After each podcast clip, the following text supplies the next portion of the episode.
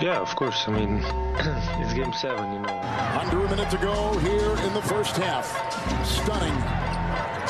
27 point lead. Down goes Johnson. Three lead. Oh, no. They're shredding him. Oh, there he is, Kevin Harlan. Oh, man, it was a shredding. It's Matt Mosley Show, ESPN Central Texas. Happy Monday to you. A very happy Monday for Mavs fans. And uh, Mike Peasley, my longtime friend from Dallas Media, is joining us now. And uh, Mike is uh, does the pre and post game 97-1, the Eagle. And uh, Peasley, were you um, were you as shocked as everyone? I mean, I. I mean, I, I could envision. I, I tried to talk myself into thinking the Mavs could win the game. What I had not talked myself into thinking was that they were going to have a 30 point halftime lead. As you were doing that halftime show, was it almost were you almost in a little bit of shock? Exactly. I, I mean, I started off the halftime show. I'm like, what did we just witness? It's like, did this really happen? I mean, it was it was just stunning. And you know, the thing about having the 30 point lead is that it probably could have been even more because you know, early in the game when the Suns started off one for 11, you know, the Mavericks were missing some open looks as well. And at the time, I was thinking, well, is this going to come back, you know, and hurt them? Thinking that eventually, you know, Phoenix will go on a little bit of a run, but it just never happened. And then the second quarter came along, and the Suns scored 10 points. And, you know, this was a series that was just dominated by the home team. So to see the Mavericks up by 30 at the half, I was I was flabbergasted, almost not knowing what to say it, it, was, it was just the most stunning first half of basketball that I can ever remember watching. You know, it's just interesting to see a team not be able to punch back. I mean, Phoenix, we've talked about them being the best team in the NBA, and and uh, you know to to be down. I, I was looking at that Ayton thing uh, when they took him out of the game, and he never went back in the game. And I wanted to see when what the score was when they took him out because he never came back in, and it was seventy to thirty-two. I, I mean, I, it, it just looked crazy on the screen. You know, when I went back and and looked at that, and I, there was just something. Now, did you sense early, like you said, they the Mavs weren't exactly making everything immediately, but how how quickly did you feel like the Suns just almost? I mean, you talk about getting punked in your home yeah. floor on a game in a game seven. I mean, it's just extremely rare for something like that to happen. Which, which yeah. barrage of threes? Which of the shots do you feel like was the moment they were just kind of like, okay, we're we're piecing out on this thing? You know, I think it was probably late towards the first quarter when Spencer Dinwiddie came in, and the first time that he he touches the ball, I think the Mavericks are up by eight. He comes mm-hmm. down and he hits a step back three uh, and makes it an 11 point game. Then the next time down, gives a little ball fake, takes a side step to his left, and drains another three. And then he got a driving layup as well. He got those eight quick points right there. And I think at that point, Phoenix is like, we've got ourselves a problem right now because we know we can't stop Luka. Brunson's going to get his. Now, if Dinwiddie is going to become this X factor, we're in a lot of trouble. And, you know, just midway to the second quarter, you knew that this thing was done because they were sitting at about what 22, 23 points midway through the midway through the second quarter, and it just never got any better. I have never in my life, Mosley, seen as good of a basketball team as the Phoenix Suns are, and they were a very, very good basketball team to play as poorly as they did and to get booed off the floor mm. at halftime. It was it was just absolutely stunning. Yeah, uh, talking to Mike Peasley, 97.1, the Eagle, and uh, Mavs Radio does the pre and post game work. Been doing it for many years. Um, what about uh, what, you brought up Dinwiddie? Um, he had that great run, hitting those last second shots in the regular season. Had not played as well in the uh, in the postseason. There were moments you're like, okay, when's Dinwiddie going to arrive? And in this game, he arrived in an enormous way. I would say if you're the Warriors fan watching that, that's a little scary. When you when you sort of see that, hey, instead of okay, who can help Luka, and then you you're you know you you go, oh wait, there's like four or five dudes that can mm-hmm. truly help him. And in this game, there were two, but specifically with with Dinwiddie, what do you think? has has happened with him, and again, we hope this continues, but that maybe he got some of that out of his system in that first series and even a little bit in the second series, and that's had him returning to his really strong play. Yeah, that's the thing. You know, that was what was so surprising, Matt, is just how poorly he had played in the mm-hmm. first five games of this series. You know, he wasn't he wasn't a threat at all on the offensive end. And then in game six, you know, he knocks down those five three pointers in seven attempts. It's like, okay, is this something that can carry over to game seven, or is this just a case where, you know, the role players play better at home? Well, what does he do? Does he follow up the five for seven three pointer for game six? He goes five for seven from three in game seven. So it did carry over. And now, if the Mavericks can get that kind of production from him uh, in this Golden State series coming up with what Luka does, what Brunson does, with the shooters surrounding them as well, uh, Golden State, who is a really good defensive team, they're going to have some issues in this series. So, uh, what a godsend it was for the Mavericks for Spencer Dinwiddie in, the, in those two elimination games to shoot the ball as well as he did because you know you always worry at the start of that second quarter when Luka gets his usual rest after playing you know all 12 minutes of the first quarter. Mm-hmm. You know what's going to happen with the offensive production because you know Brunson can't do it all, uh, but you know you get Dinwiddie going a little bit. You know you can carve out those minutes for Luka to rest right there in that second quarter. All right, and, and I'm just curious what you think this playoff series win does for. I mean, Luka's a superstar no matter what, whether or not they win or lose that game but but you start to add to the legend when you break through and then you get to your first Western Conference Finals. What do you think that series he just completed um, will will do for his confidence, which is already immense? But do you do you almost sense that because of what just happened, we may even see a next level Luka? I mean, it's hard. I mean, that's hard to even think what that looks like. But it right. it does seem at least for his future. You know what I mean? Dirk had to really stay at this thing for a while and break through. We remember the, the, the unbelievable game in San Antonio that we'll never forget. But this is pretty early in a career to break through and have this kind of moment. You know, the series that I think was uh, more important just for, you know, Luka's legacy of where it stands right now, it wasn't mm-hmm. this series. It was the first series against Utah you know, getting out of the first round, winning a playoff series for the first time. You know, that was something that you, he needed to get over the hump. And, you know, there was so much pressure, you know, on Luka in, in that series against the Jazz because, you know, he missed the, the first few games and, and they were up two games to one. You know, so he comes back and you've got to win that series. If not, you know, you would start to get more criticism. So I think the bigger series for him to win was that first one against Utah. But now for him to go in there and play as well as he did against the Phoenix Suns, especially in back-to-back elimination games right now. I mean, you're putting Luka at the at the top of uh, top of most lists right now of you know the best players uh, in the NBA. You know, you can make an argument that you know maybe it's Giannis uh, Kevin Durant, but you know you don't you don't take roll too far until uh, you reach Luka's name right now. And if he could somehow you know guide this team all the way to the NBA Finals right now in just his fourth season in the league, I mean, who knows? You know what what what what the limit might be for Luka and this Mavericks team right now. But he is just playing at such an elite level.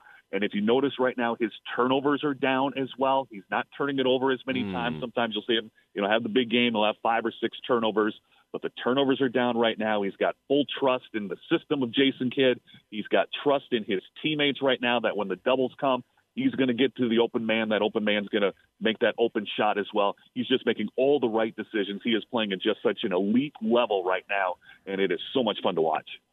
Mike Peasley does the pre and post game for Mavs 97 1, the Eagle and uh, does such a, a great job uh, on on that. Wasn't it fun, Mike, to see uh, the video, uh, the replay of Jason Kidd over there on one of those really good defensive possessions. Uh, he it was like he wanted to be on the floor. He was waving his arms. I mean, I I got to say his challenge.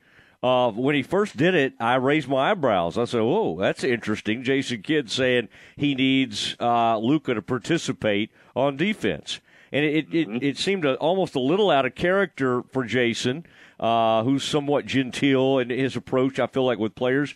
And yet, uh, it, it, seemed to play dividends. How how big a uh, a deal is this for Jason Kidd's credibility as a head coach? What just happened? I mean, what Jason Kidd is doing right now, Mosley, is just you know a, it's a phenomenal coaching job. You know whether it's you know the decision midway through the series of you know inserting Frank Ntilikina with Josh Green struggling, mm-hmm. and, and that move paid off, and and even yesterday, just the small move of you know, changing which basket you're going to shoot at in the second half because typically, uh, you know, you play defense in front of your bench. But because they had lost three games in Phoenix, Jason thought, well, let's just change it up. Uh, Coop asked him in the pregame interview that he does with them about if there was any strategy to it. It's like, no, we just wanted to change things up and see if they, if it, if it would make a little bit of a difference, and, and it did. But just to get this team right now to lock in defensively, and, and I know that clip that you're talking about there with Jason uh, on the sidelines, and, and, and then Luka was the one that ended up, you know, defending Mikal Bridges and was just, you know, moving his feet, sliding in front of him, making the contested shot. Jason's just got this entire team locked in right now on the defensive end of the floor, playing some of the best, you know, defense we've probably ever seen a Mavericks team play in franchise history the way that they are going right now. I mean, they just have complete trust in each other, knowing their responsibilities, and you just don't see this team make too many defensive miscues. Yeah, I just think it's funny. I just didn't think back to the early in the regular season and like Bullock's ended up here. I mean, before yeah. Dorian had had his extension, you know, Kleber, Powell. I mean, we know most of these guys. Now Bullock was new to us, and some of the, but I, I just did not have a feeling we could somehow end up here. And that's why I think we, you're you're right that you have to give Kidd just e- enormous credit. And it not it's not anything about Carlisle. I think sometimes people want to go, oh, Carlisle, you know, he was holding them back. You know, listen, sometimes you do need a, a, a different voice, a different change. And by the way, I mean Porzingis. Uh, you know that trade. I mean, at the time, I don't know. You know, it's like I think they're just happy to get him out. It was a salary dump in a sense. Get him on out of here, and it's it's pretty remarkable though that Bertans, uh, to a certain extent, and now of course, uh, I mean Dinwiddie to to a larger extent, but they've both made big impacts. I mean that that trade looks tremendous right now. Yeah, Mavericks Mavericks would not be in the Western Conference Finals if they do not make that trade. You know, they don't. They probably don't win the series against the Jazz if they don't get the big contributions uh, from Davis Bertans. You know, Dinwiddie was pretty good early on in the series, and you know, even here in these last two games with, with Dinwiddie shooting as well. Who knows if the Mavericks win those games? So, you know, just this is an entire organization thing. You know, for from Nico Harrison as the GM to pull the trigger on the trade, for Jason Kidd and, and his staff to come in there, and again, they, they got off to such a slow start. And if you go back, December 31st, this was a team that was one game under 500. They were sitting at 17 and 18 as we moved into the calendar year. And if you would have told anybody at that time that the Mavericks would be playing in the Western Conference Finals, they would have thought there's no chance of that happening. But yet here we are. And this staff, this organization, these players just deserve so much credit for just the belief that they have. And, and even after this series here today, you have to think that they can win eight more games. You know, it is not out of the realm of possibility right now that the that the Mavericks could hoist the you know the the newly furbished Larry O'Brien Trophy coming up in a month because they're that locked in right now. They're going to have the best player on the floor no matter who they're playing the rest of the way. And the way that they're playing right now, you know, they're, they've they've got as good a shot as anybody to win it all. Yeah, I uh, it, it's they've got to have just tremendous confidence, and I I feel better against the Warriors on on their behalf because of the way the Warriors played against Memphis. Fair or not, yeah. even without Ja, they still had times they they they seem to have some flaws. And, mm-hmm. and and I don't think everybody's like, well, the you know they'll use uh, Clay or they'll use uh, uh, Draymond on Luka. Well, good luck, good luck with all of that because whether it's a, a, a bigger dude or a or a smaller guy, he he seems to eat them alive no matter which way they they decide to defend. So again, they may have some initial success. Who knows? Uh, but but the roll he's on right now, and again, it's like house money. I love whoever said, "Hey, we're going out here," and I think the pressure's on Phoenix. Was that? Um, I'm trying to remember exact. Was that Bullock who said that? One of the one of the guys said, "Hey, I think all the pressure is is on the Suns," and um, and he turned out to be right. I mean, they played like the team that was just tight as all get out, and the Mavs just went out there. And, and the joy with which Luka plays with, boy, his teammates and everybody feeds off that. You know, the, the yeah. smiling, laughing. I mean, like, you would not be able to look at that body language yesterday in the first half and go, oh my gosh, game seven. I mean, they were having a blast out there. So, anyway, it, it, and it, it it helps so much too. You know, to have Luka Doncic. You know, Luka just kind of sets the tone. He gets the first eight points right away, and he's he's out there smiling, having a good time. You know, the, the Suns missed some shots early on that you know typically you know go down for them, and it just you know with Luka's strong play, just got them relaxed right there. And you know, Luka lives for these kind of moments. You know, this is this is a guy that's won a Euro League championship. I mean, he thrives. You know, the the bigger the game, the the, the better that he plays. So uh, it, it's great. And again, you mentioned the, the Golden State series as well. It's a Golden State team that will turn the basketball over. And, you know, the Mavericks, they did a good job late in this series of turning the Suns over. Uh, the Suns are, or if the Warriors are turning it over 15, 16, 17 times a game, they're going to be in for a long, long night against this Mavs team the way that they're playing right now. Yeah, yeah, and I have to. I mean, uh, you know, I admire Chris Paul because he's had a brilliant career, but my goodness, Uh, whatever what happened to him? Who knew that? Who knew that turning 37 would, would age you as much as it did? Because when he was 36, he was a heck of a lot better than when he was 37. Man. On the actual day of his birthday, I think is when it started going south. And it's just, Absolutely, it's it's really amazing. And you know they made LeBron look bad all those years ago. Now LeBron had the a lot of his career left to bounce back from this. Chris Paul said today he wants to keep playing, but he doesn't have a lot of his career left. So we shall see. Uh, but boy, that's a hard one to come back from when you just absolutely flatline like they did, and now Ayton. You know, you got all sorts of uh, uh, answer. I mean, think about that. We're we're two, three, four days removed from that team feeling okay about things, and and now it's like an off season full of what happened. maybe they weren't as good as we thought they were. Like they they've got you know it's it's it's a you know that's such a, a fine line in the NBA. All right, uh, well, Mike, I woke up today thinking I need to catch up with Peasley. I'm glad we did, and uh, continued uh, success. Hope it. I hope you do two more series. Hey, I've got. Uh, I think a game seven would be like June 19th or something. I'm free. I've got another month left in me, no problem. So anytime you need to holler at me, Mosley, you just give me a you give me a buzz. I'd be glad to come on. All right, I appreciate you. There he goes, Mike Peasley from the Mavs Radio Network, and you can hear him 97.1, uh, The Eagle, and uh, you can uh, stream that, find it uh, out of market as well, but uh, does a great job